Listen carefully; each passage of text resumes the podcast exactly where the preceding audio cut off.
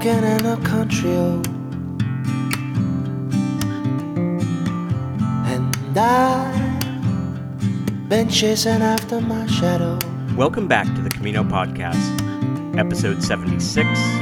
I'm Dave Whitson. Nobody asked me my name. This is an overstuffed episode, so I'll be quick in the setup. Over the last few years, there's been an exciting development wherein the Santiago Archdiocese has collaborated with other routes outside of Spain to offer official alternative starting points for the Camino de Santiago, allowing pilgrims to begin their journey closer to home, earn some kilometers towards the 100 kilometer requirement, and then pick up the trail in Spain. This has been particularly relevant to pilgrims interested in walking the Camino Inglés from Coruña, as that approach is less than 100k and previously wouldn't qualify pilgrims for a Compostela. Now it's possible if you tack on one of these alternatives. This episode features four conversations focused on three different routes. The first two routes, the Camino de San Antonio missions in Texas and St. James Way in England, are operational right now. You could go, pick up a credential, make your journey, collect the stamps, and have a head start on your Camino in Spain. The third, a pilgrimage from Jacksonville Beach to St. Augustine, Florida, which is a launching point of sorts for the still developing Camino de la Unidad, will likely be fully operational within the year. However, it already hosts an annual group pilgrimage, the Baby Steps Camino, which qualifies pilgrims for the Compostela as well. It's a really exciting time as the Camino extends its reach beyond Spain, beyond Europe, and even beyond the Atlantic. Stay tuned to learn more about this.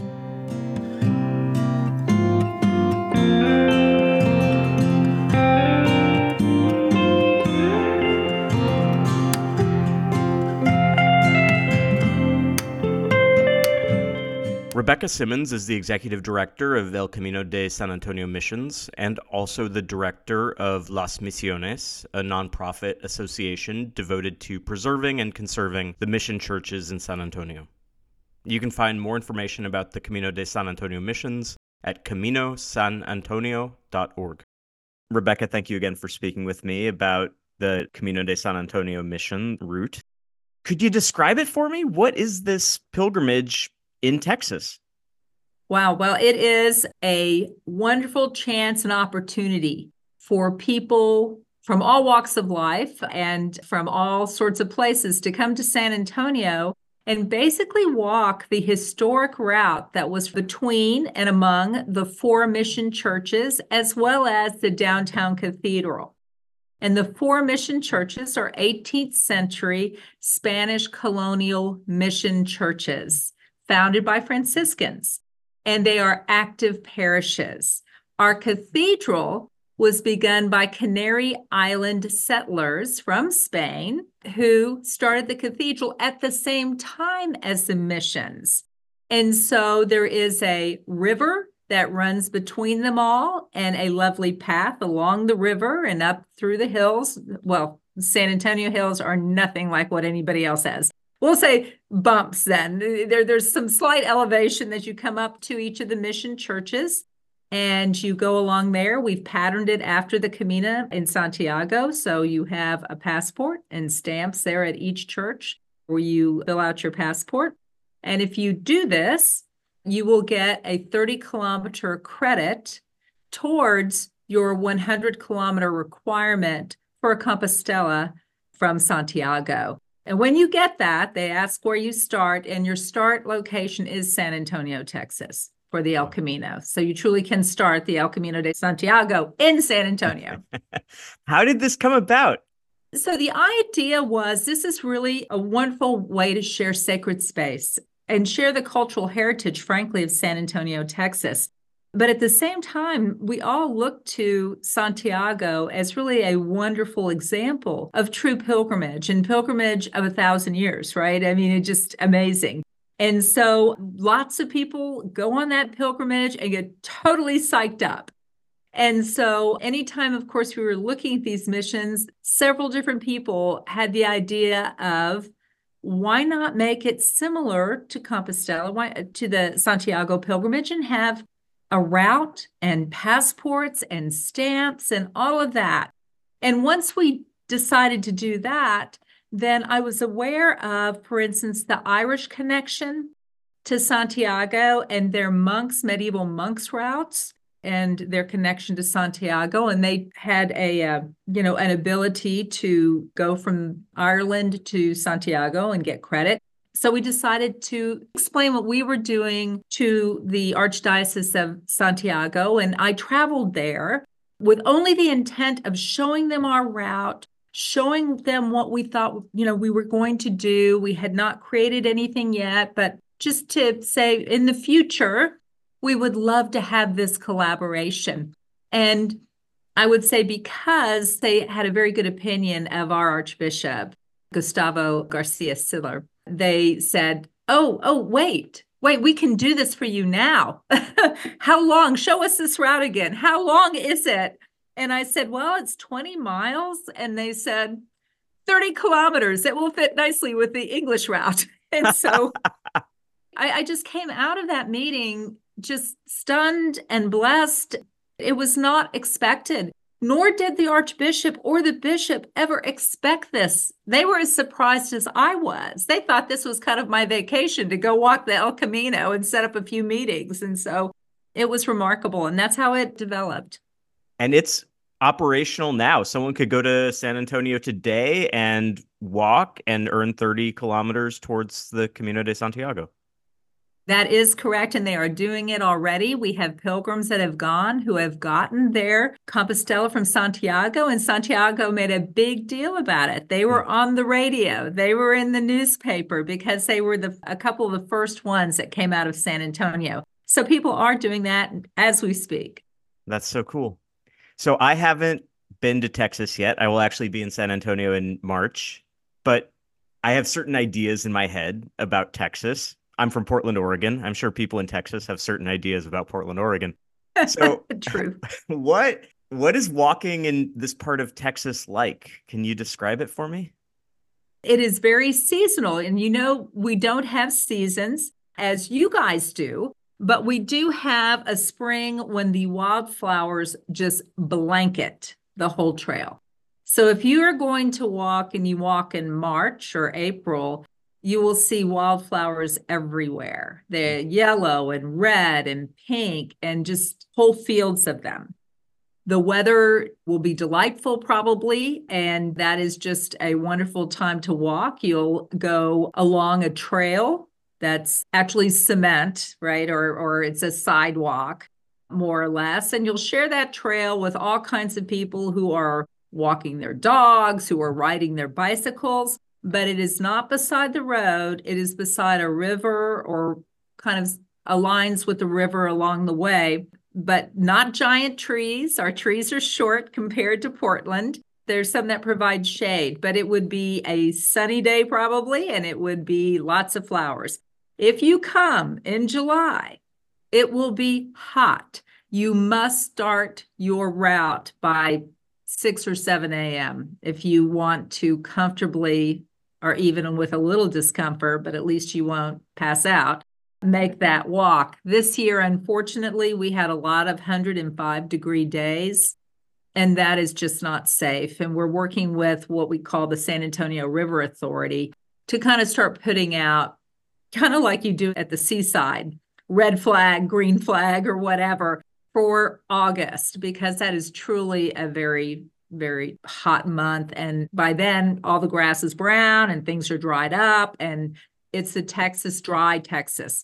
Then in the fall, we actually have red oaks that change leaves. And so you'll see leaf change. And, what you see along the river too is you'll see turtles and fish. You'll see raccoons. We have tons of raccoons, lots of raccoons, lots of birds, very few snakes. I don't see snakes. They stay away. They don't like people.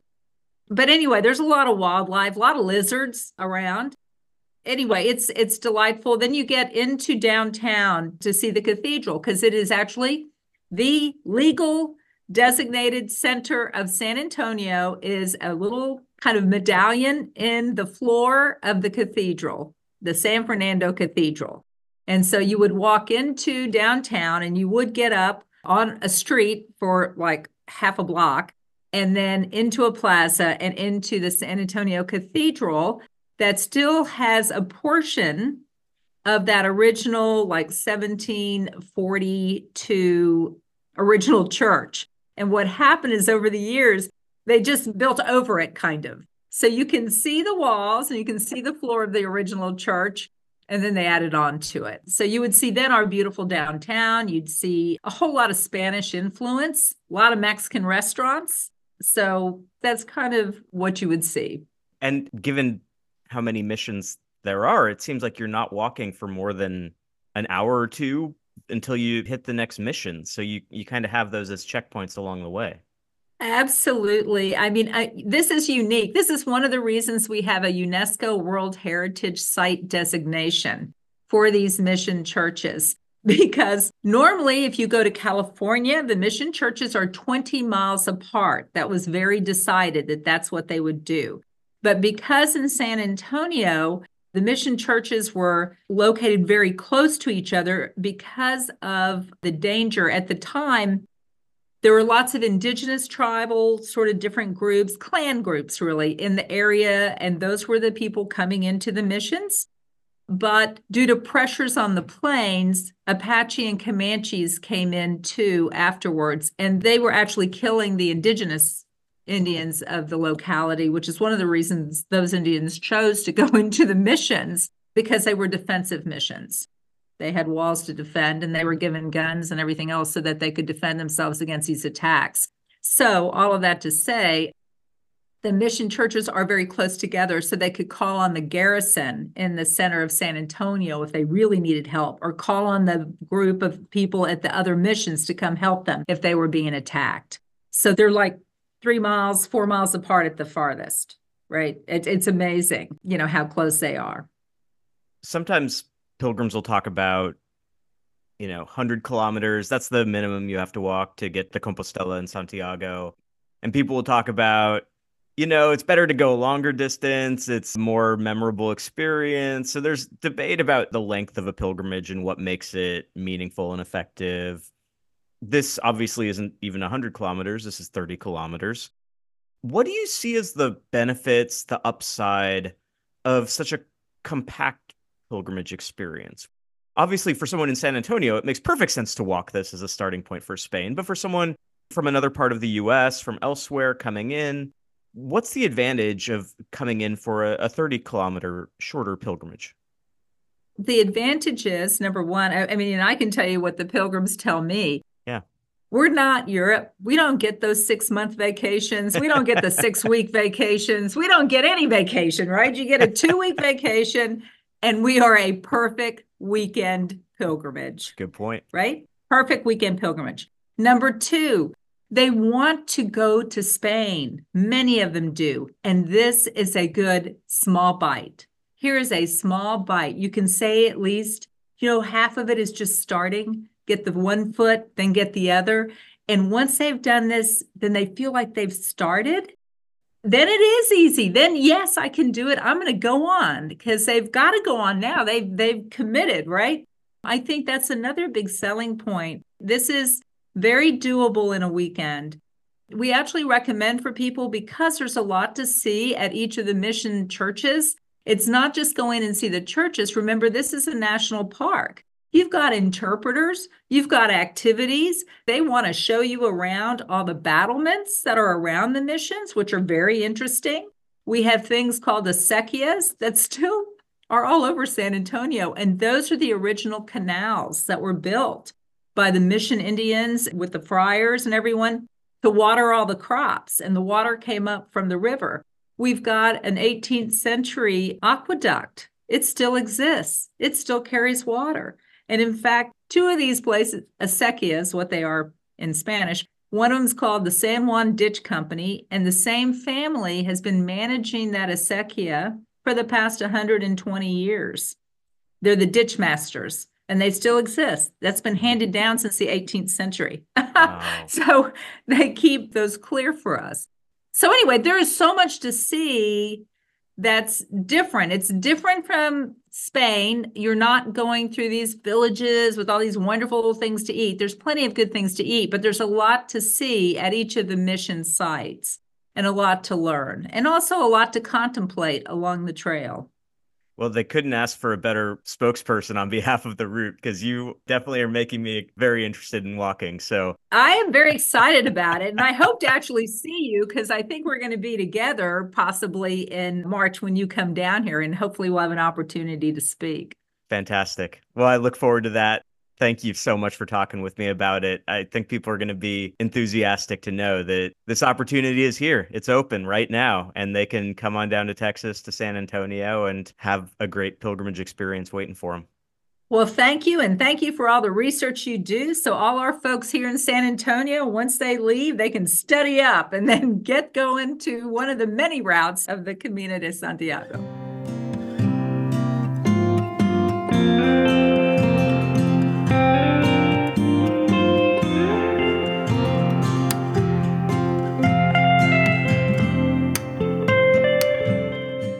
Fee, aka Fickle Fancy Free on the Camino Forum, is a pilgrim from London, England.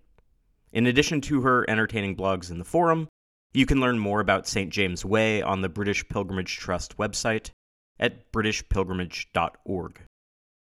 I want to start with you, Fee, by just talking big picture about the route. What drew you to walk the St. James Way in England, and what appealed to you about it? I mean, at the time, what appealed to me is that it was literally right on my doorstep. So it was after I'd come back from Porto to Santiago and I wanted to go again, but I didn't really have the finance to sort of go abroad. It always feels like a bit more of a commitment when you go abroad. I had time on my hands, I wasn't working. So I found out about the St. James Way from the Confraternity of St. James in London they had a guidebook. So I went down there, I picked up a guidebook, I picked up another passport, and yeah, it just happened that the timing was there. I had five days and off I went, you know, and I was very lucky because it was good timing. The weather was was really beautiful for the whole of the five days, pretty much, apart from the last day, I think. Yeah. I'm so envious of that ability to just walk out your front door, pick up a pilgrim passport, and hit a pilgrimage route. That's amazing. I know. I am really lucky being in London, so close to Europe, even outside of the official pilgrim routes. There's lots of walking around here. And to pop over to Europe is a lot easier for me than it is for you, I'm sure. Yeah, less jet lag involved. When when you started doing this, did you approach it as the first half of a two-part walk that would lead you to the Camino Inglés in Spain? Yeah, that was always my intention. I always assumed this St. James Way to be the start of the Inglés from Coruña, so the shorter one, which meant that the longer one from Ferrol is, I think it's over 100 kilometers, so it's a route in itself. Mm-hmm. But I actually think you can walk any of the routes and attach them to any ending of any Camino in Spain. I think because I'm currently, I've done bits and pieces of London to Walsingham, Mm-hmm. So I've done the first two days of that and I've been reading up on it. And yeah, you can use that to qualify you to do a shorter route in Spain if you'd like. For those who are, are new to this, who have heard of the Camino Inglés but didn't realize that you could potentially start your walk in England, what are some of the selling points of the St. James Way? What are some of the highlights? I think it depends on the time of year that you go. I was in April, May. So the scenery I found beautiful and it was much more impressive to me than the bits that I did in the Porto to Santiago route, possibly because it was my second walk and I was a bit more relaxed into it. I wasn't fretting so much about looking for signs and making sure I wasn't getting lost. You know, my phone wasn't out constantly. And I enjoyed the scenery around me. It's a lot of fields. You pass by little villages with very few cars. Whereas in Spain and Portugal, it felt like you were walking very much through towns rather than villages. So that was a difference that I felt. Lots of animals as well. Saw deers, hares. It was a first for me. I don't do much walking at all. So everything was a little revelation, you know, from the, the rapeseed field to the bluebell to fields of green. So I'm often looking for bigger places along the way just because they stand out. Uh, Winchester, you passed through along the way, correct? I did pass through Winchester, yeah, and that is a big city.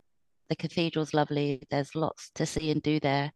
I was on a bit of a timetable, so I didn't have as long as I wanted. And also in the back of my head, I always think I can always come back to Winchester. It's a train ride.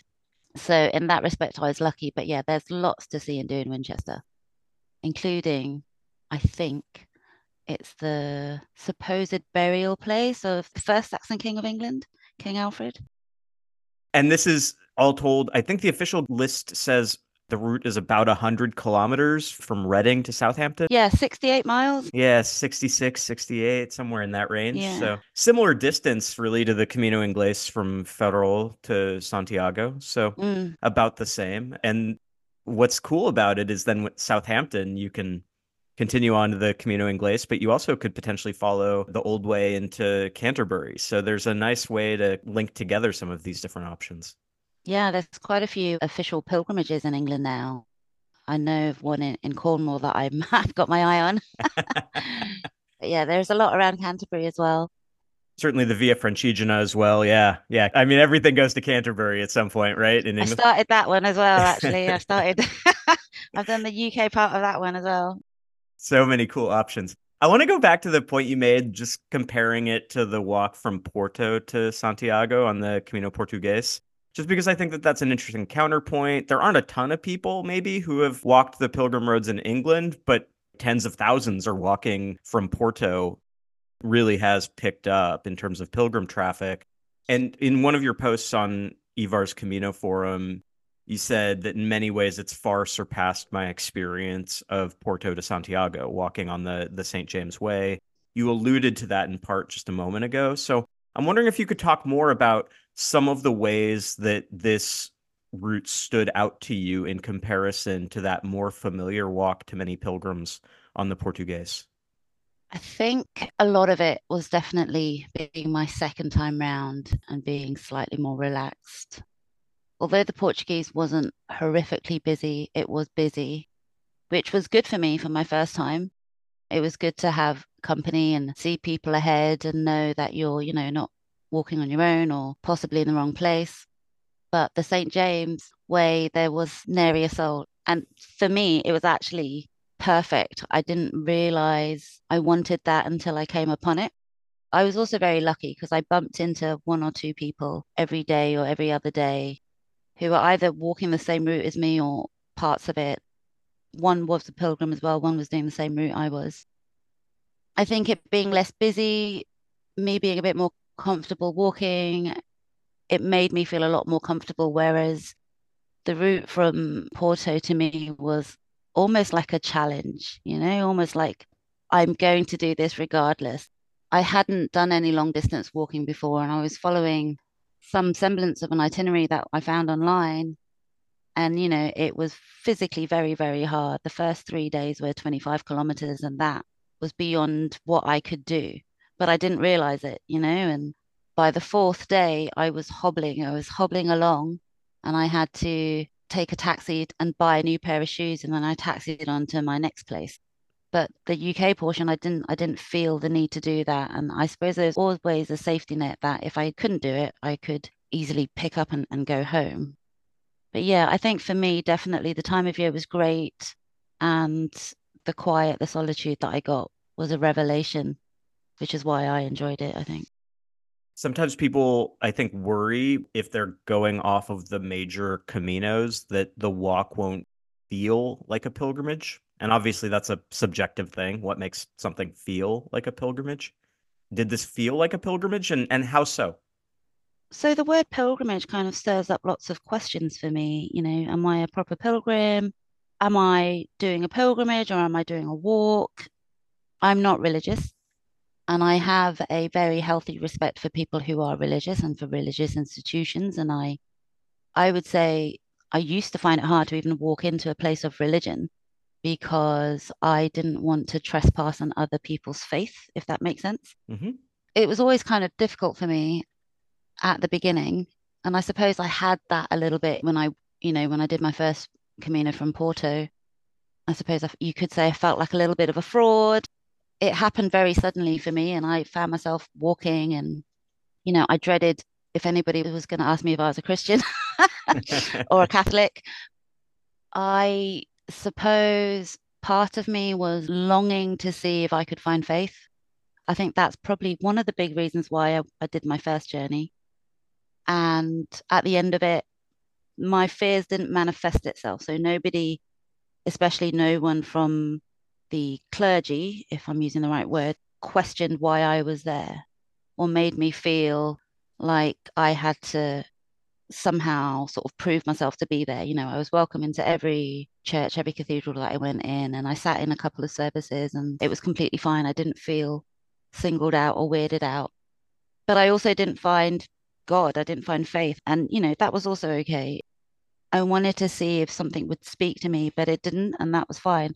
So the second time around, I think, and I don't know if I'm gonna say something that's gonna cause a little bit of a furor. Like I, uh, I love the stamping of the passport and the marking yeah. of time, the record that it holds, and you know more so than any certificate or distance or anything. You know, it's just that's the part that I actually really quite liked, and uh, I'm a bit of a hoarder, so that kind of explains it. You know, going around to collect my stamps and making it official.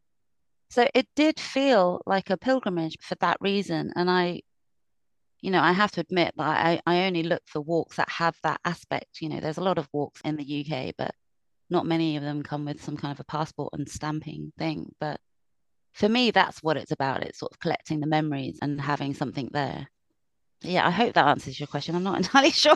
no, I I love how you answered that question because it kind of spoke to the more higher minded aspects of pilgrimage but also the more practical ones that really do appeal to us, right? Like the memento of the credential, the pilgrim passport at the end, all of the stamps. That's a big part of the experience for a lot of people.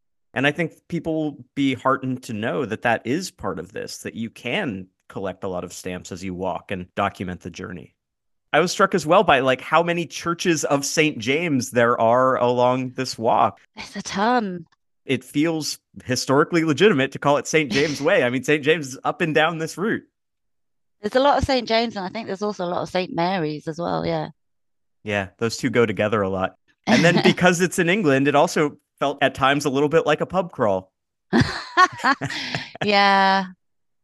It's funny though. I mean, there, there are a lot of pubs, but there were also a lot more churches, a lot more ch- churches than I found in Portugal and Spain because a lot of the churches in Portugal, Spain are really small. Mm-hmm. So they're just on the corner and they're often closed. They're not the big cathedrals, but I think I've only got two pubs on my St. James Way passport. I've got to double check that. But yeah, there's a lot of churches in there. There's definitely lots of stamps going if that's your jam.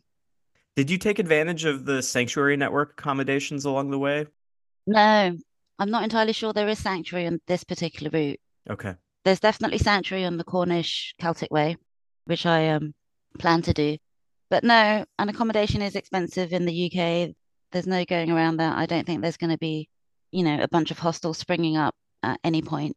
But there is accommodation. There's Airbnb, and you can rent out just a single room as opposed to the entire property, which is probably the same as a private room on the Camino. It was about 20, 25 pounds per night, which isn't horrific. It's great. And I was quite lucky. I found, you know, my days weren't long. I think the longest day was 16 miles, but it was usually around 12 miles. And I found a, a room at the end of every night where I needed it to be. So it wasn't it wasn't too far away. It's pretty much actually on the route. So yeah, I got very lucky with that. When you arrived in Southampton at the end, did it feel like a good, satisfying ending? Like how did that feel? Well, okay, so let's be completely honest here. I I I was walking on my last day and it was completely fine. It was a bit colder, a bit overcast. You're walking along the river, pretty narrow, but it was fine. But it kept going on and then it started to rain on and off and I was getting cold. And I kept looking at the map and and I saw where I was and I was getting really hungry as well because I didn't have any food and I thought right okay I could I could either continue on this path by the river or I could veer off to a main road walk quicker down a pavement to what is a, a supermarket, have some food. And I did that. And then whilst I was there, it was also next to a train station. and as I was sat in the supermarket window eating my sandwiches, I really thought, okay, do I want to go back? So I'd had to detour back to find the river route to carry on. or should I just jump on a train? Now, I had missed the train, but there's also buses. But yeah, so I sat there watching the rain and it started to come down rather hard at this point. And along the way, I had met a woman named Anne who was also walking, and I just messaged her to see where she was. And she had told me she sat on the train. she was like, I've docked, I'm on the train, it's raining, I've had enough. And I was like, oh no. But yeah, I got swayed. I got swayed because I was cold and I was right there by public transport. And the route, from what I could tell, went past a sewage works and a airport. And I thought, well, I can forgo that. Yeah. Did it feel like the end? Mm, not quite. It didn't feel like the end because it wasn't the ending, I suppose. It was sort of the ending here for a journey to be continued. And I knew at some point I would jump over to Spain and, and do the other half of it. So it didn't feel like the end, but it was a nice ending. Almost kicked myself. So I took a bus in the end because the, the train had left. But by the time I rolled into Southampton, the sun had come out and it was glorious. It was like, oh. I could have just persevered for another hour and the sun would have come out.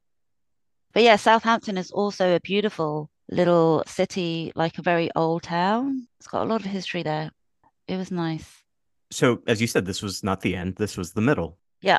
Months later, when you went to A Coruña and you traveled to Spain and you picked up the Camino Inglés, did it feel like it was a continuation of the pilgrimage or just an entirely separate walk? That's a good question. It hadn't really crossed my mind. It did feel separate, really. Like in my mind, it was a continuation you know, it was a completion of what I had started in the UK, but the walk itself, I didn't feel like a connection between the two, I suppose. Mm-hmm. Not that there needs to be. I actually think, and I think the confraternity says it as well, that the St. James Way is kind of made up as best they can figure how someone would do it. I don't think there is much evidence of this is the route that has been taken. Whereas I think the Via Francigena is pretty this is the route that Sigeric would have taken. I don't think the St. James is the same. So, yeah, I don't recall feeling like, oh, I'm back on the path, if that makes sense. I was just at the start of the next section. The last thing I want to ask you I've walked in England once, it was a long time ago. But it was kind of weird being in a place, not not England specifically, but I was thinking in terms of language that I'm on pilgrimage and I can speak my dominant language, obviously the inferior American English, but I speak Spanish pretty well, but it's definitely my second language. And the way that I go around experiencing Spain as a consequence is different. There's a buffer, there's a barrier there that makes the experience different. And so it was odd being able to just so easily engage anyone that I encountered in conversation when I was walking in England.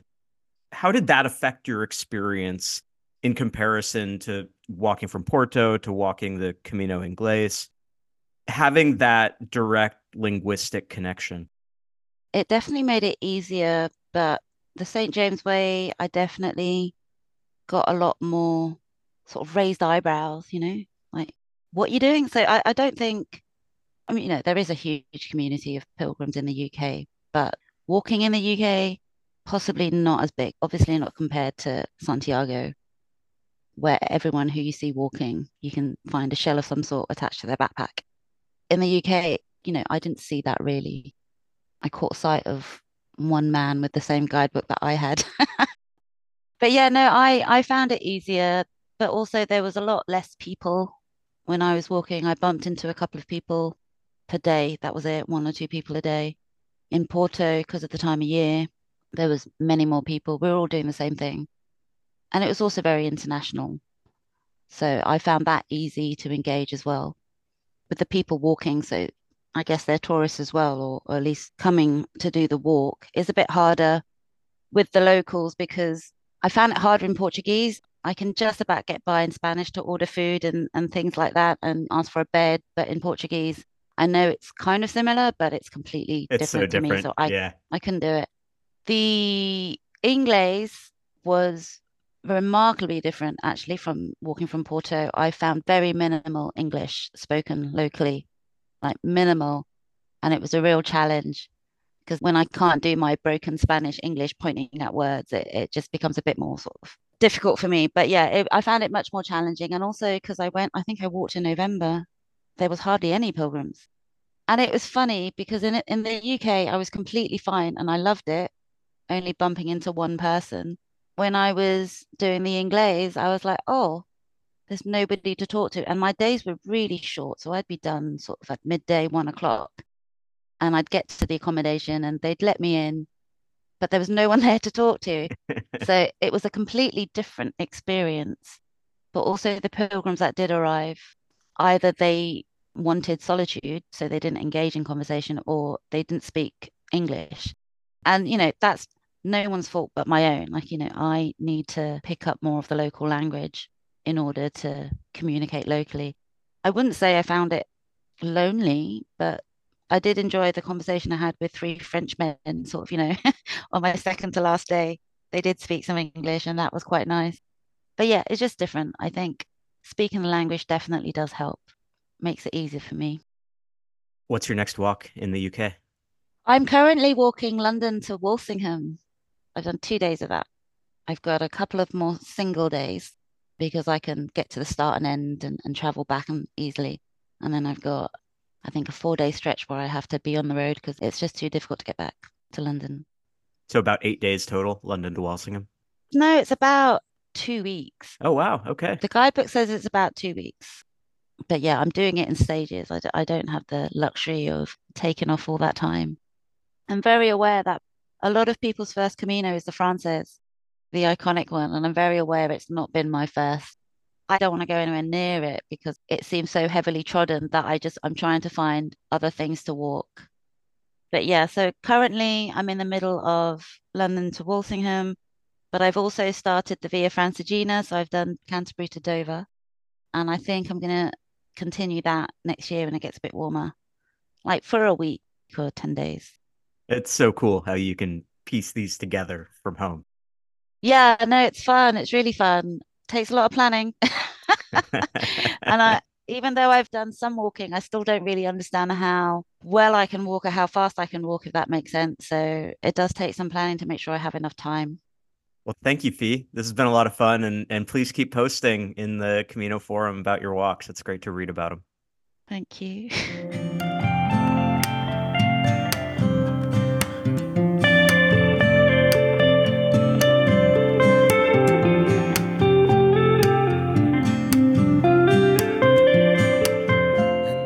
Deacon Mike Ellison is the chancellor at the Diocese of St. Augustine and an advocate of the Camino de la Unidad near St. Augustine, Florida, USA. The first question I have is What is the vision behind the route that is developing in St. Augustine, Florida, and how did it come about? The Camino de la Unidad was the vision of the Instituto Nautica led by Francisco Guitard. Francisco is a uh, Spaniard based in Malaga in the south of Spain. And the Instituto Nautica has been very much involved in the research, the preservation, the promotion of the discoveries in the New World and how they relate to Spanish history. And the Camino de Santiago de Compostela, the way of St. James, is a very important part in Spanish history, I would say in European history, and also in the history of Christendom in general. The Camino is one of the three great pilgrimages of Christendom, the other two being Rome and Jerusalem. And so the way of St. James took pilgrims in a completely opposite direction to the west, following the Milky Way all the way to Santiago. And so, with the research and the delving back into history and the resurgence in popularity of the Camino, I, you may have heard of the movie The Way by Emilio Estevez, and his, his father played the lead character in that, Martin Sheen that was responsible for a huge increase. Well, in, in recognition of the Camino, people, many people had never heard of it before. and certainly an upsurge in its popularity. Given that, and the interest of Instituto Nautica, their emphasis on history and building unity and understanding and communication between the new world and the old world brought about research into the old ways that were forged in the new world. And among those are the, the mission trails in California, following the, the path of Father Junipero Serra with the missions in California, the Inca Trail, the trails in Mexico, many of which I'm not really familiar with because that's an aspect of history I'm not really that familiar with, other than the explorations of Cortez and Balboa, but certainly the paths that were in South America and in North America, the explorations by De Soto and the explorations done in Florida. And one of the early paths was the Camino Real, which went from St. Augustine to what is now Tallahassee, and the early missions that were along that trail. And so these are coming under the overall heading of the Camino de la Unidad, the name meaning unity, with an emphasis on promoting unity and understanding and communication between the old world and the new. So that's where we are. Yeah, I've seen different nomenclature. I've seen Camino USA, I've seen Camino St. Augustine. So is it best to refer to this as Camino de la Unidad? Yes. Okay, fantastic.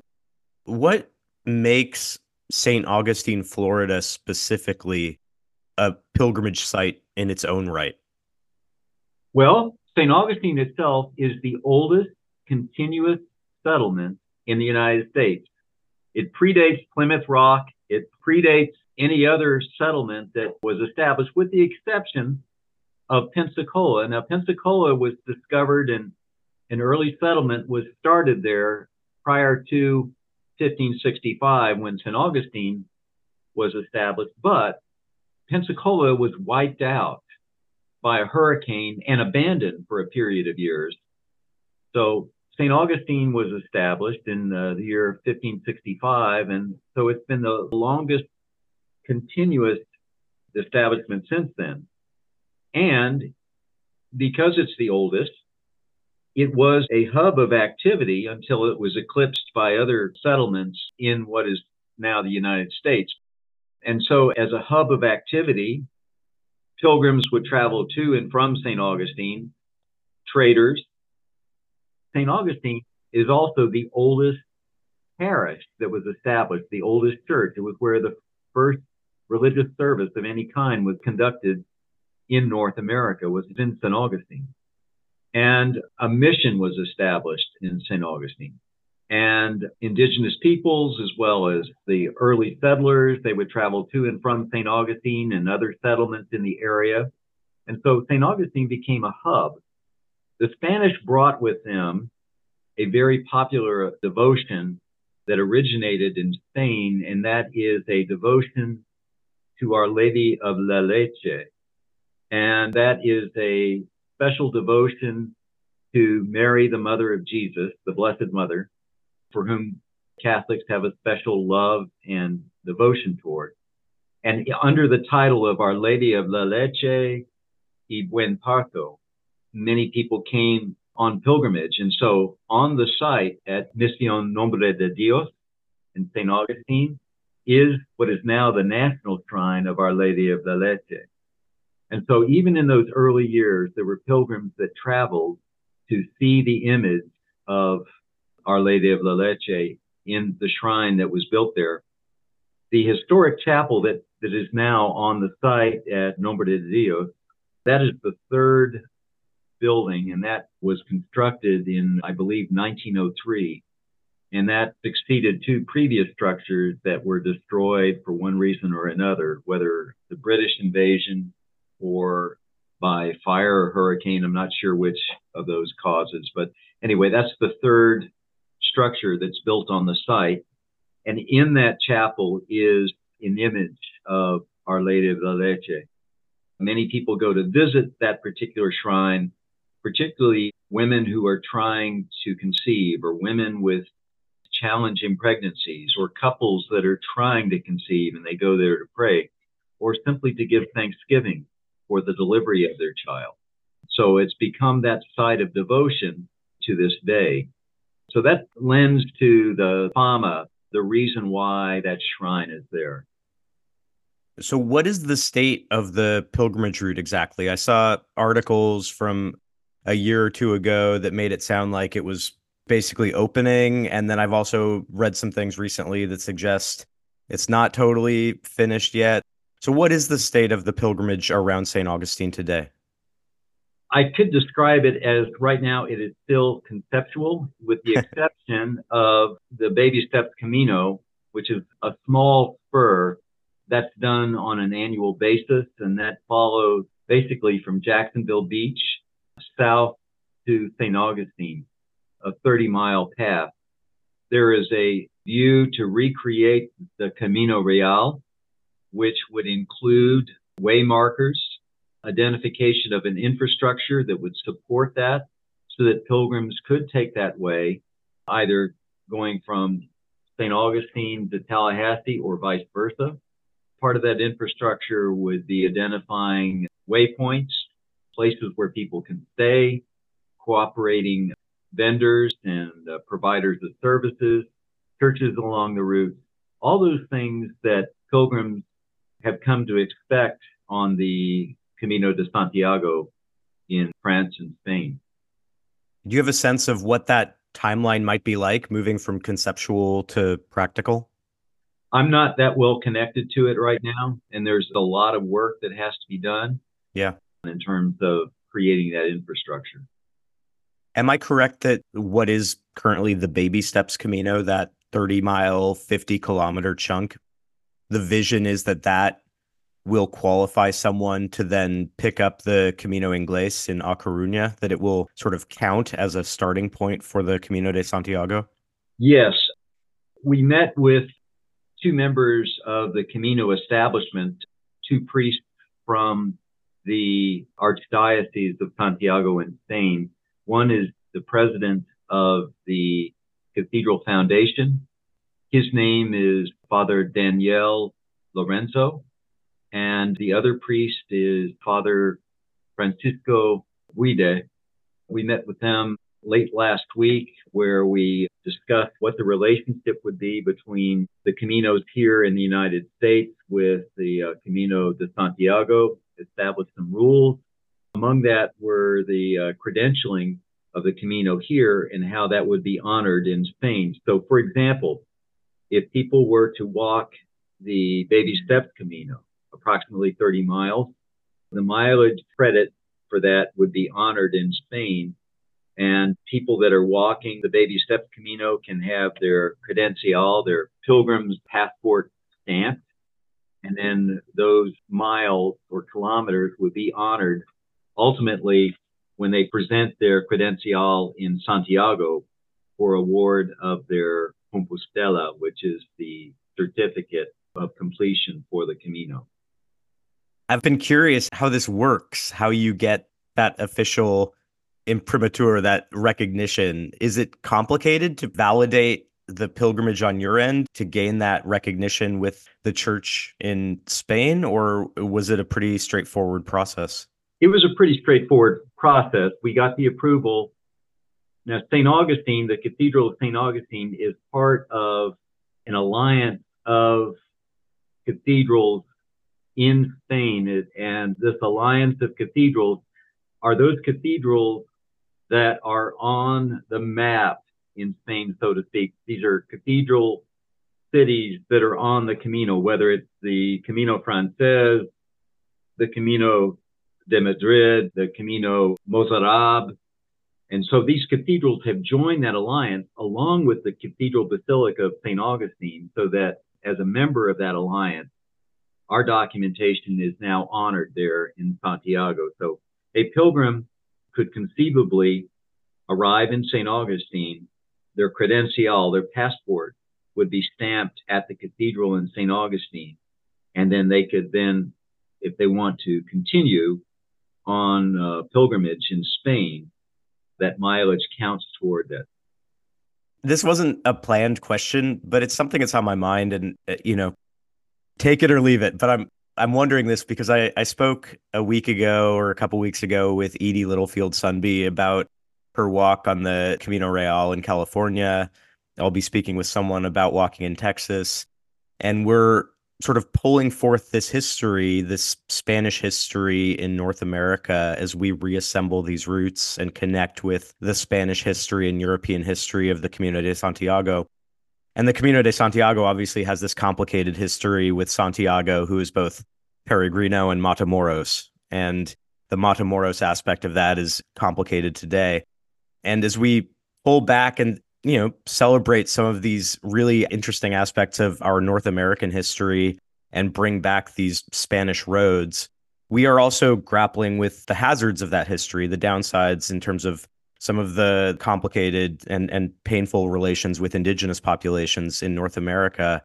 And so I'm wondering, like, as we explore that history and we pull it back to the surface, is your church, is your organization, are others trying to think about how do we balance the celebrating and the bringing back of the really interesting and important parts of this history with some of the the more complicated aspects. Does that question make sense? Yeah, and I'll try to answer it. The very purpose of this creation of the Camino de la Unidad is to promote unity and understanding and communication among people. I don't know if you've walked the Camino or any portion of it, mm-hmm. but one of the great lessons of the Camino at least for me, has been the people that you encounter on the Camino and the impact that you have on their lives and vice versa. And in conversations with people on the Camino, you may not ever meet these people again, but you each get a chance to tell your story. You can tell as much or as little as you want and offer your perspective on theirs. And sometimes people only want to be heard. And in being heard, they feel validated. And in being validated and heard, they are respected. And so when we have this communication, we have this understanding, there is that possibility for greater respect and, you know, talk about the old issues that you alluded to, the history of native peoples here in, in the Americas or that theme of Matamoros, which is based on a legend, which that came along after St. James had traveled in Iberia. But I think that legend of Matamoros appealed to the people at the time that were dealing with the Moorish invasions and the Reconquista and all that. So maybe it's sensitive from that regard. But nonetheless, whether you're walking the Camino de Santiago in, in France and Spain, or even in Germany and Poland, because there are routes that go further east when you think about it, or walking any of the Camino ways in the New World, there's that opportunity to communicate with other people and to gain their perspective. And, you know, one of the neat things I think in walking the Camino is you can go over there solo. You can be alone. At least you think you're going to be alone. And I'm planning to go again next year and I'm going to go solo. But the fact of the matter is, you're never alone. Mm-hmm. And in fact, you may even form your own Camino family when you're there. And that Camino family can be pretty diverse. When I walked the Camino in 2017, I walked with two German nursing students, a young girl from Korea, a lady from Italy who spoke no English, who had just gone through two knee replacement surgeries, and here she was walking the Camino for crying out loud, a Spanish family, and a Portuguese lady. So it was a pretty diverse group of people I was walking with. And to see the great thing about it was in this little Camino family, everyone getting a chance to tell other people a little bit about them and why they were out there. And so, in that way, getting an understanding of other people, where they're coming from, their perspective on life. Some were religious, some were not religious at all, some were said they were spiritual. It lended to the diversity of the group that we're in. And, you know, just in our own little group, I'd like to think that we were promoting communication and unity. Fantastic. Thank you, Deacon Mike. It's exciting to learn about what's happening in Florida and what might be spreading ultimately over time as we we build back the old roads, the old pilgrim ways in North America. Thank you. Great talking with you.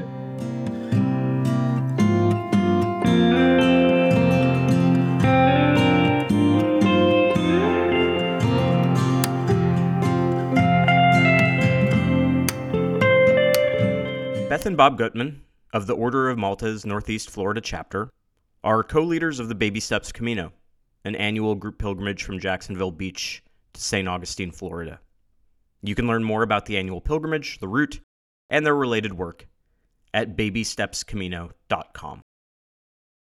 Beth and Bob, thanks for speaking with me primarily today about the Baby Steps Camino before we get to that, I was just curious about your background with pilgrimage. So, what first got you involved with pilgrimage generally and the Camino specifically? Well, a long time ago, I heard um, a priest speak about the Camino de Santiago. And from the moment I heard about it, I knew it was something I wanted to do and needed to do and would be doing. But our children were very young. So it just seemed impossible. But I continued to read about it, study it, and it became like the number one thing I wanted to do. And then I was in a walking group as it, children got older, and that's when the movie The Way came out. And my friends in the walking group were like, "We just watched this movie, and we want it. We want to walk the Camino de Santiago." And I said, "That's what I've been talking about for years." and so what we actually did was we put a date on it. We said, "Okay, let's set a date. We set it three years in advance, and the last of all our children entered college. And so we stuck to that and we left. And there were there were three of us. And we had the most incredible experience. We walked from Pied de Port to Santiago on that French route. And then I've walked five major pilgrimages in total, and Bob's walked three with me. And then just this year, we, for our 35th wedding anniversary, we walked the Frances route from St. Jean to Santiago. So that's pretty much what started the interest in the Camino de Santiago. It's funny how many people have this story of they hear a passing reference to it once, but the hook is in, and then it's just a matter of time. And that has grown then. So you said you've gone back to Europe multiple times, but now it has taken root in the United States as well. And I spoke with Deacon Mike about the Camino de la Unidad. And when we spoke, he mentioned that it's more conceptual right now than it is an actual walking route. But he said there's the exception, and that's the Baby Steps Camino, which actually happens, is a real thing. And you are two of the leaders behind that. So could you tell me what exactly the Baby Steps Camino is?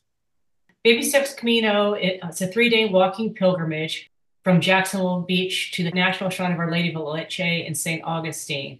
And it's a project of the Order of Malta, and it began with my fellow friend and dame Susan Egan and I started on this project of creating the pilgrimage, and our husbands quickly jumped in, who are knights in the Order of Malta, with us. And so we started this project, and we came up with a purpose for the project, which was to increase the spiritual growth of pilgrims during Advent. We wanted to be a spiritual pilgrimage. And so that is our mission statement and our purpose. And this year, we've completed our seventh annual Baby Steps Camino. We named it Baby Steps Camino for the Holy Family Hospital in the Holy Lands, which is a primary work of the Order of Malta. And it is a maternity and neonatal intensive care hospital for women and children at risk in the Holy Lands. So we named it after the babies, thousands of babies that were born at Holy Family Hospital, but also had a tie in with walking. So we did it Baby Steps Camino. That's nice. Pardon my ignorance. The Order of Malta, I think about it like the the Templars almost, sort of literal knights guarding the the Pilgrim's Road. So Order of Malta is still an active organization. What is the kind of work that the Order of Malta does today and that you're involved with?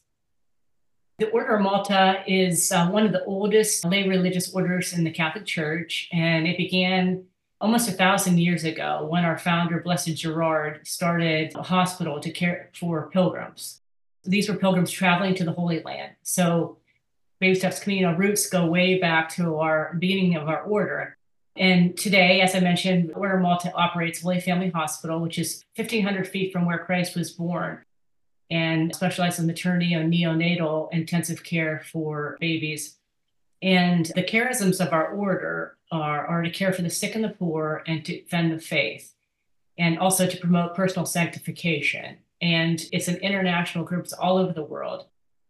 We're back in our roots with Blessed Gerard. They took care of pilgrims in the Holy Lands. And they also protected them. So that's where the military arm came in through the Order of Malta, is they not only cared for them, but they needed to protect them from people that didn't want the Christianity to go on. Those are our roots. If you go all the way back over the course of the thousand years, you, you will see, you mentioned the Knights Templar, that Hospitaller Order, which is what we originally referred to, and the Knights Templar were the two big groups in the Holy Lands with castles protecting and defending the pilgrims. And again, we started as a hospital order. Some of the other big works we do, we do have a, a Malteser international group that provides relief to disasters. So, for instance, when the Ukraine war started, we had a huge international arm that was there providing aid. Some of the other things we do, we're big into prison ministry, which is one of the things that Jesus calls us to do. We also have a special place in our heart for Lourdes. And so we, we take malades, what we call to Lourdes for the healing waters each year from all over the world. Yeah, so a lot of different connections to pilgrimage throughout the history of of the order that you carry forward today. So what is the route like that the Baby Steps Camino follows? We think it's a uh, a pretty special route that we developed uh, when we first started out, and it's been essentially the same route over the entire seven years with only minor adjustments. So, as Beth said, it's 30 miles or 50 kilometers total, of which 27 of it is on the beach, actual beach walking, and approximately three is on paved roads. It's three days at 10 miles a day. And we start in Jacksonville Beach and we walk south to Volano Beach in St. Augustine. And again, that section's the 27 miles. And then the last two to three miles is on paved roads to the shrine in downtown St. Augustine. And actually, I'll tell you, this last paved section is my favorite because the anticipation has been building. You're coming over there and you cross this big, beautiful long bridge over the water. And from there, you can see the great cross of the shrine. The great cross is 208 feet tall, stainless steel cross, and it's the tallest freestanding cross in the Western Hemisphere. Wow. And you can see it off on the horizon. So your excitement's building. And then as you get closer to the shrine, it actually goes onto these very small roads where you're walking under a canopy of trees. And it just builds in excitement. And then uh, we enter into a side gate where during our walk, we have greeters out there greeting and cheering on the pilgrims as they enter the shrine. I'll also add that the majority of the walk is on the is on the beach, but the beach is different each day. So on the first day, you start off in downtown Jacksonville Beach. It's easy walking, it's firm and fast. People ride bicycles on the beach. So it's an easier section of beach to walk. You got high rises that turn into private oceanfront homes as you end of uh, day one. Uh, day two is a much more difficult day. It's a narrower beach. It is softer sand and shells and a little more challenging if you've ever walked in sand. But there is a special portion to this because the beginning of the walk is these huge oceanfront mansions. And then that turns into a stretch of seven miles of undeveloped beach called Guana Research Reserve.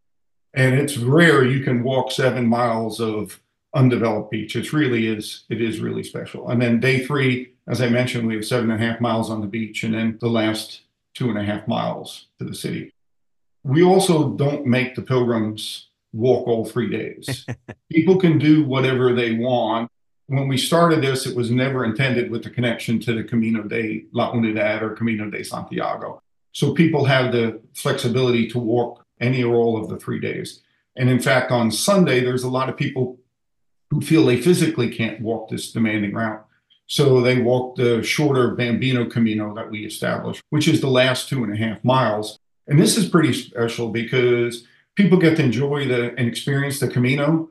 And we have people in wheelchairs, we have strollers with babies, we have family and children because there's an elderly that can really handle the, the two and a half mile. And uh, to give you a sense for it, this year we had about 80 people who walked that last two and a half mile section.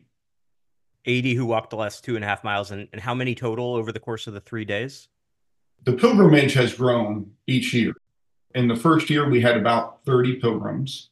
This year, on Sunday, day three, we had about 300 walkers. We had about 220 approximately that walked the full 10 miles, and then we had another 80 that walked the two and a half mile route. I'd also add that because we don't make people walk every day, we had over 400 individual registrations. Wow. So there are 400 individual registrations, but that includes people who don't even walk because we have lots of events during the pilgrimage, masses, etc. Beth mentioned that this pilgrimage, the Baby Steps Camino pilgrimage, is designed with an explicitly spiritual goal taking place during Advent. And I'm curious how you, as leaders, try to structure it, design it to cultivate that spiritual element very deliberately while you're also working with such a large number of pilgrims. How do you go about that? We always have a pilgrimage chaplain. So that helps tie the three days together and gives the pilgrims a face and a priest that they can go to. We have a mass every day, we have holy hour every day, we have opportunities for confession, we have opening prayers, and then something that's a huge hit with our pilgrims are prayer intention cards for the pilgrims. And so we have them available every day and they write their prayer intentions on them. And then they either, you know, drop them off every day or the last day they walk into the historic chapel on the shrine grounds and put their prayer intentions there. And then the final mass, which is in the cathedral basilica, we have a procession where we carry the pilgrim intention prayers and put them under the altar and then the, the last and final Mass of the pilgrimage is very special because it's that Mass is dedicated to the pilgrims and to their prayer intentions. So they feel like they've walked with prayer intentions the whole way and then had the opportunity to lay them down there at the altar. We tell pilgrims right up front that a Camino is special and different. It's not just a walk or a hike. And we really tell them that over the course of the day, they really need to embody the spiritual, physical, and the social aspects that all make up our Camino. It's designed to do all three of those things.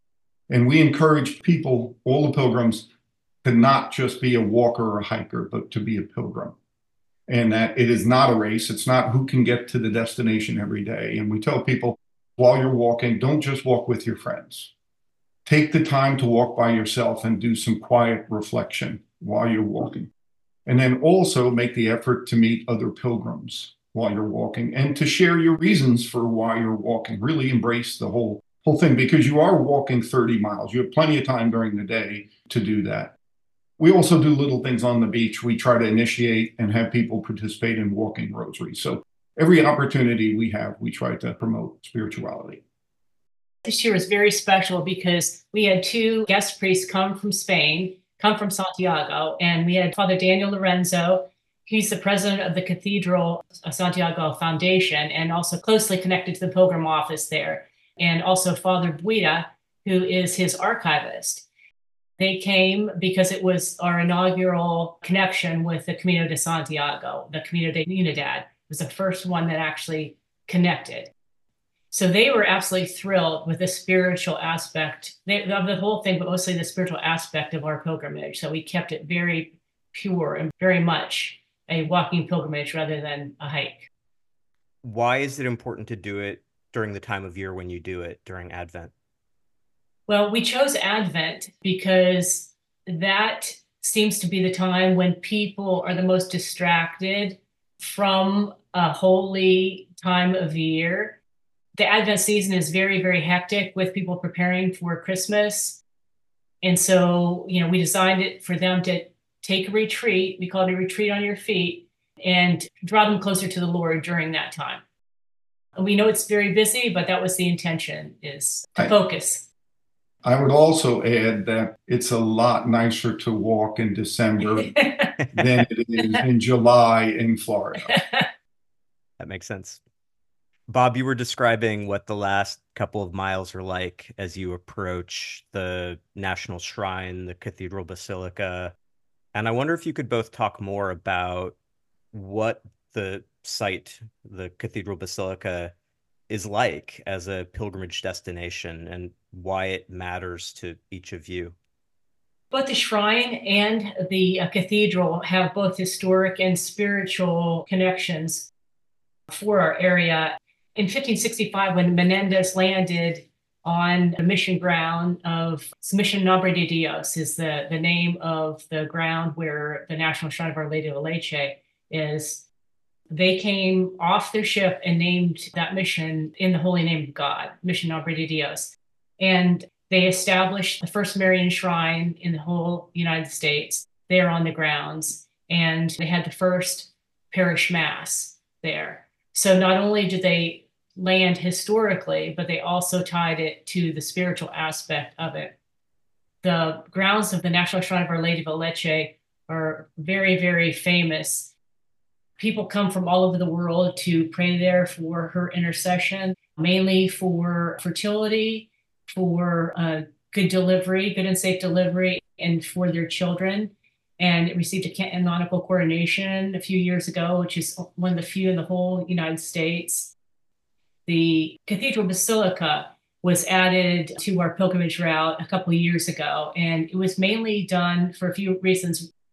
One, it's fantastic significance to the St. Augustine area being the oldest continuous parish in the United States. It's only one mile from the shrine. We had not only outgrown the capacity for our final mass of the shrine, but it's exactly when we were tied with the Communidad Unidad, and we had the delegation from St. Augustine go over to Spain, and they received that beautiful statue of St. James. So the same big statue that you have in the cathedral in Santiago de Compostela, we have the same statue in our cathedral basilica. So it was a beautiful, beautiful tie-in. Bob, anything else you would say about the shrine? It's just a very, very special place that we encourage all Catholics and Christians, for that matter, to come and visit it. It really is a nice place. So the Baby Steps Camino is a pilgrimage that happens one time a year. The rest of the year, could anyone just show up and walk these 30 miles as a Camino of their own, as a solo pilgrim? So the answer is yes. And as I think Deacon Mike uh, alluded to you, it's still in its final development stages, but the answer is yes currently we have in progress a system being set up where there's going to be an app which will track the pilgrim's walk by GPS. So they'll be able to walk, the same route that we walk during our three day walking pilgrimage. They'll be able to walk that on their own. And then they'll be able to walk to the basilica, Cathedral Basilica, and then go back to the shrine. And then they'll be able to get the stamps that they need and the certificate of completion that they need for Santiago. And so that is all in the works and, and the stamps are made and they'll be able to get those. And we actually have pilgrim credentials that look exactly like they do in Spain, in Santiago. We have the Communidad Unidad, and we also have one that's identical for the, our baby steps. And so people will recognize those going over to Spain, and it'll be set up through the pilgrim office their miles will count towards the Camino de Santiago, and it'll count for all routes to the Camino de Santiago. And when they walk the 50 kilometers here in the United States, it'll count towards the 100 kilometers needed for your Compostela in Santiago. And we're pretty pleased about that. We never thought that would happen. Their certificate of completion will be huge because you'll be able to upload it to the app, and then they'll be able to tell in Santiago how far you've walked when we first started this seven years ago, never did we envision it would count towards the Camino de Santiago. But what we did is, is, as I said, we were trying to replicate that wonderful experience that we had experienced on our Caminos. And so one of the things we did is, is we created a passport and we created stamps. And as you attended our different events. So when you attended the Mass, you got a stamp. When you did your walk, you got a stamp. If you attended the Pilgrim Social, because we had socials every day, you got the stamp. So we had these stamps. And then at the end of the pilgrimage, you would go through with your credentials, just like you would go to the pilgrim office. You'd lay them out and you'd say, Here's what I walked. And you would get the equivalent of a Compostela, where we would go through and would say, Hey, you did this. And it was signed by the dignitaries from the Order of Malta as well as the shrine saying that you officially completed it. So we still hand that out today. And literally, we were amazed when the we mentioned the Spanish priests coming over. They didn't really want to change anything. They said, This is perfect. This authorization you have, this is all perfect. All we need to do is figure out how to upload this because, as you mentioned, our event is only one weekend a year.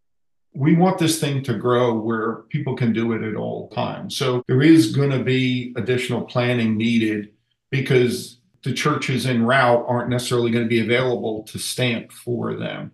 So a lot of that will be taking place electronically by, as Beth said, GPS, and then you'll get your credentials and all your stamps at the National Shrine where they are fully staffed to be able to help us. I know none of us have a clear read on exactly when the final product will emerge through all of the processes that it needs to emerge from. But if you had to just guess non-binding, are you thinking like within a year this might be in place, within 3 years? Like what's the time frame for this? I think it's within the year. I've already seen the app and sent back feedback for things that I think need to be adjusted on it. So all those things are up and going. And the biggest thing I think also, because we had this gentleman named Francisco Gudiera, it was his big dream to do this and have the Cathedral Alliance and come up with all these things. He's working hard on it. And by having Father Daniel Lorenzo and Father Buide here, it made it so much better in that we could explain through translation because Father Lorenzo, who's in charge of the Pilgrim Office, speaks Spanish. We don't speak Spanish very well, but he, Father Buide, is a perfect translator, and also Francisco to be able to explain these things to us so that we would all be in sync. They were explaining how the computer system works in Santiago at the Pilgrim Office because we all know we can say whatever we think is right but when you enter the pilgrim office where it's chaotic, you know, everyone's in lines and they have it exactly right, that you have to have things done exactly right. And so they were explaining how they're going to enter this into the software and they were making their notes on what they need to do so that when the volunteers at the pilgrim office see this and they open up their computer to see this route, they can check all these various different things. Us sitting down at the same table was hugely effective in getting this thing or organized for that. We also, for that meeting, we invited in the local president of the American Pilgrims on Camino group because we thought that she would be a wonderful resource to help bridge the gap with the APOC group, if you're familiar with them, because there's a lot of questions. So she attended the meeting, and with her diligence, I'm sure she'll be working to resolve any open issues because there's you know a lot of these pilgrims who are planning on doing it this year are going to want to walk it and get their credit for their miles. And as you know having to count towards just the last 100 miles is one thing but most of the pilgrims traveling from the us go for a much longer distance. So it's just to recognize and have that honor that hey we did this and we would like to do that. That's awesome for anyone listening who's thinking, yeah, I want to join the Baby Steps Camino next year, how would they do that? Well, we have a website. It's called babystepscamino.com. When they come into our website, they'll see right in the top when our registration starts. And we always start registration at the beginning of October. And then we'll stop registration a few weeks before the pilgrimage because we didn't mention our logistics, but we have to use giant buses to transport pilgrims from one spot to the next because at the beaches, you don't have parking to be able to do that for that many people to be transported. So we have a lot of organizing to do, a lot of finalization. So yeah, they'll they'll register through our website. Well, thanks to both of you, Beth and Bob, and for everyone else that's involved in this process of bringing Camino style pilgrimage to North America. It's exciting to see this take shape. You're welcome. Thank you. Happy, happy to be on the podcast. Thank you.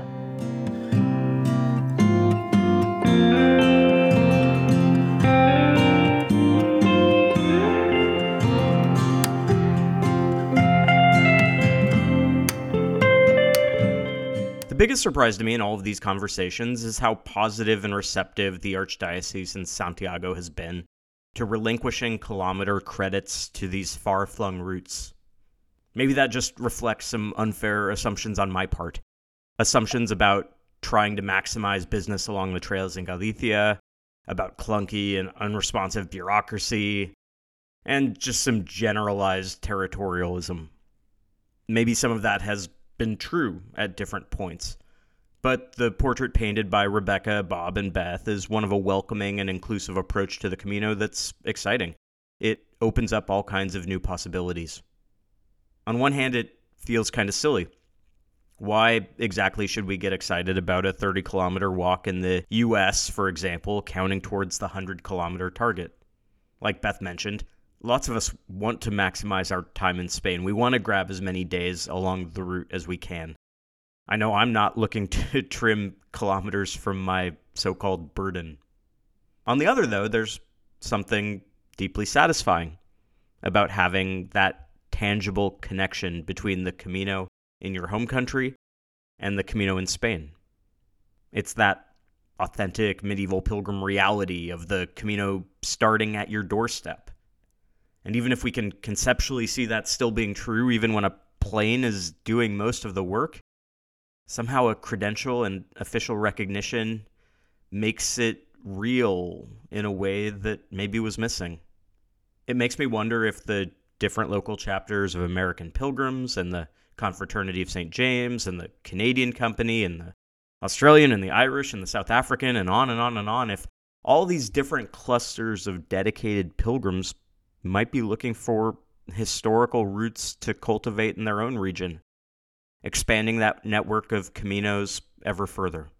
Again, there are possibilities here that I never would have considered a decade ago. That's all for this episode. Thanks again to Rebecca Simmons. You can plan your pilgrimage on El Camino de San Antonio missions at caminosanantonio.org. Thanks as well to Fee. You can find her tales from the trail all across England and Spain in the Camino Forum. Look for Fickle Fancy Free. Finally, thanks to Deacon Mike Ellison and Beth and Bob Ford for their insights on the developing pilgrimage in Florida. You can go learn about plans for the 2024 Baby Steps Camino right now at babystepscamino.com. All episodes of the Camino podcast can be found on Spotify, Google, Apple, and SoundCloud. You can reach me at CaminoPodcast at gmail.com and through the Camino Podcast Facebook page. Thanks as always for